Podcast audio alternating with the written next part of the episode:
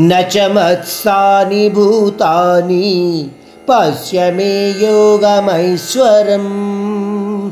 भूतभृन्न च भूतस्थो ममात्मा भूतभावनः। चौथा और पांचवा श्लोक इस अध्याय में बताए जाने वाले ज्ञान विषयों की मूल व्याख्या है। इस तरह हमें मानना होगा। इसीलिए आठवें अध्याय में बताए गए कुछ विषयों को हम एक बार याद करते हैं। नित्य ध्यान मुद्रा द्वारा उस परमात्मा को कैसे प्राप्त कर सकते हैं, इस विषय के बारे में हमें बताया गया और यह भी बताया है कि इसी प्रकार जनन मरण संबंधित काल चक्र में मुक्ति कैसे प्राप्त कर सकते हैं। कहा था कि इस ब्रह्मांड के हर जीव में और वस्तु में मैं परमात्मा रहता हूँ।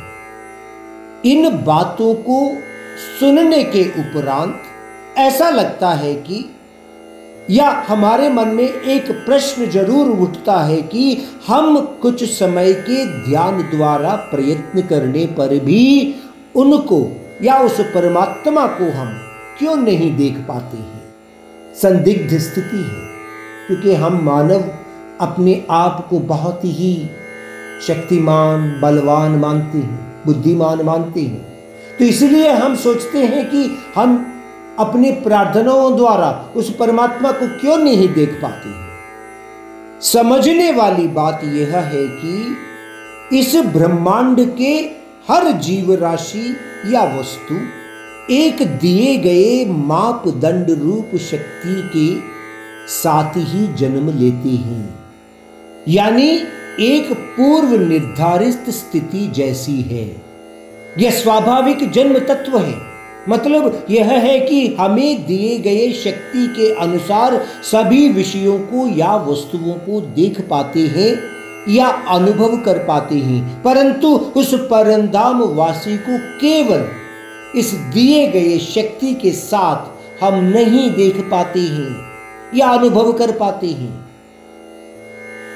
अब तो आप लोग समझ गए होंगे कि हम क्यों उस भगवान को देख नहीं पाते हैं या अनुभव नहीं कर पाते हैं। परंतु गीता सार हमें यह बताता है कि ऐसी स्थिति से आप बाहर कैसे निकल पाएँगे। चौथे श्लोक में यह बताया गया था कि संपूर्ण ब्रह्मांड मुझमें लिप्त है। ना कि मैं उस ब्रह्मांड में लिप्त हूँ। एक और उदाहरण के साथ मैं बताता हूँ।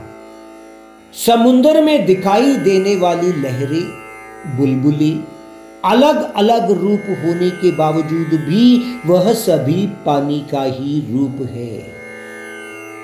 इसी प्रकार नदी और समुद्र के पानी का स्वाद अलग अलग होने पर भी दोनों में पानी ही है।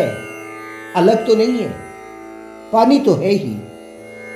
अक्सर हम परमात्मा को या देवताओं को किसी एक मूर्ति में या पत्थर में या किसी योगी रूप व्यक्ति में देखने का प्रयत्न करते हैं या सोचते हैं कि किसी एक पवित्र स्थल में रहते हैं।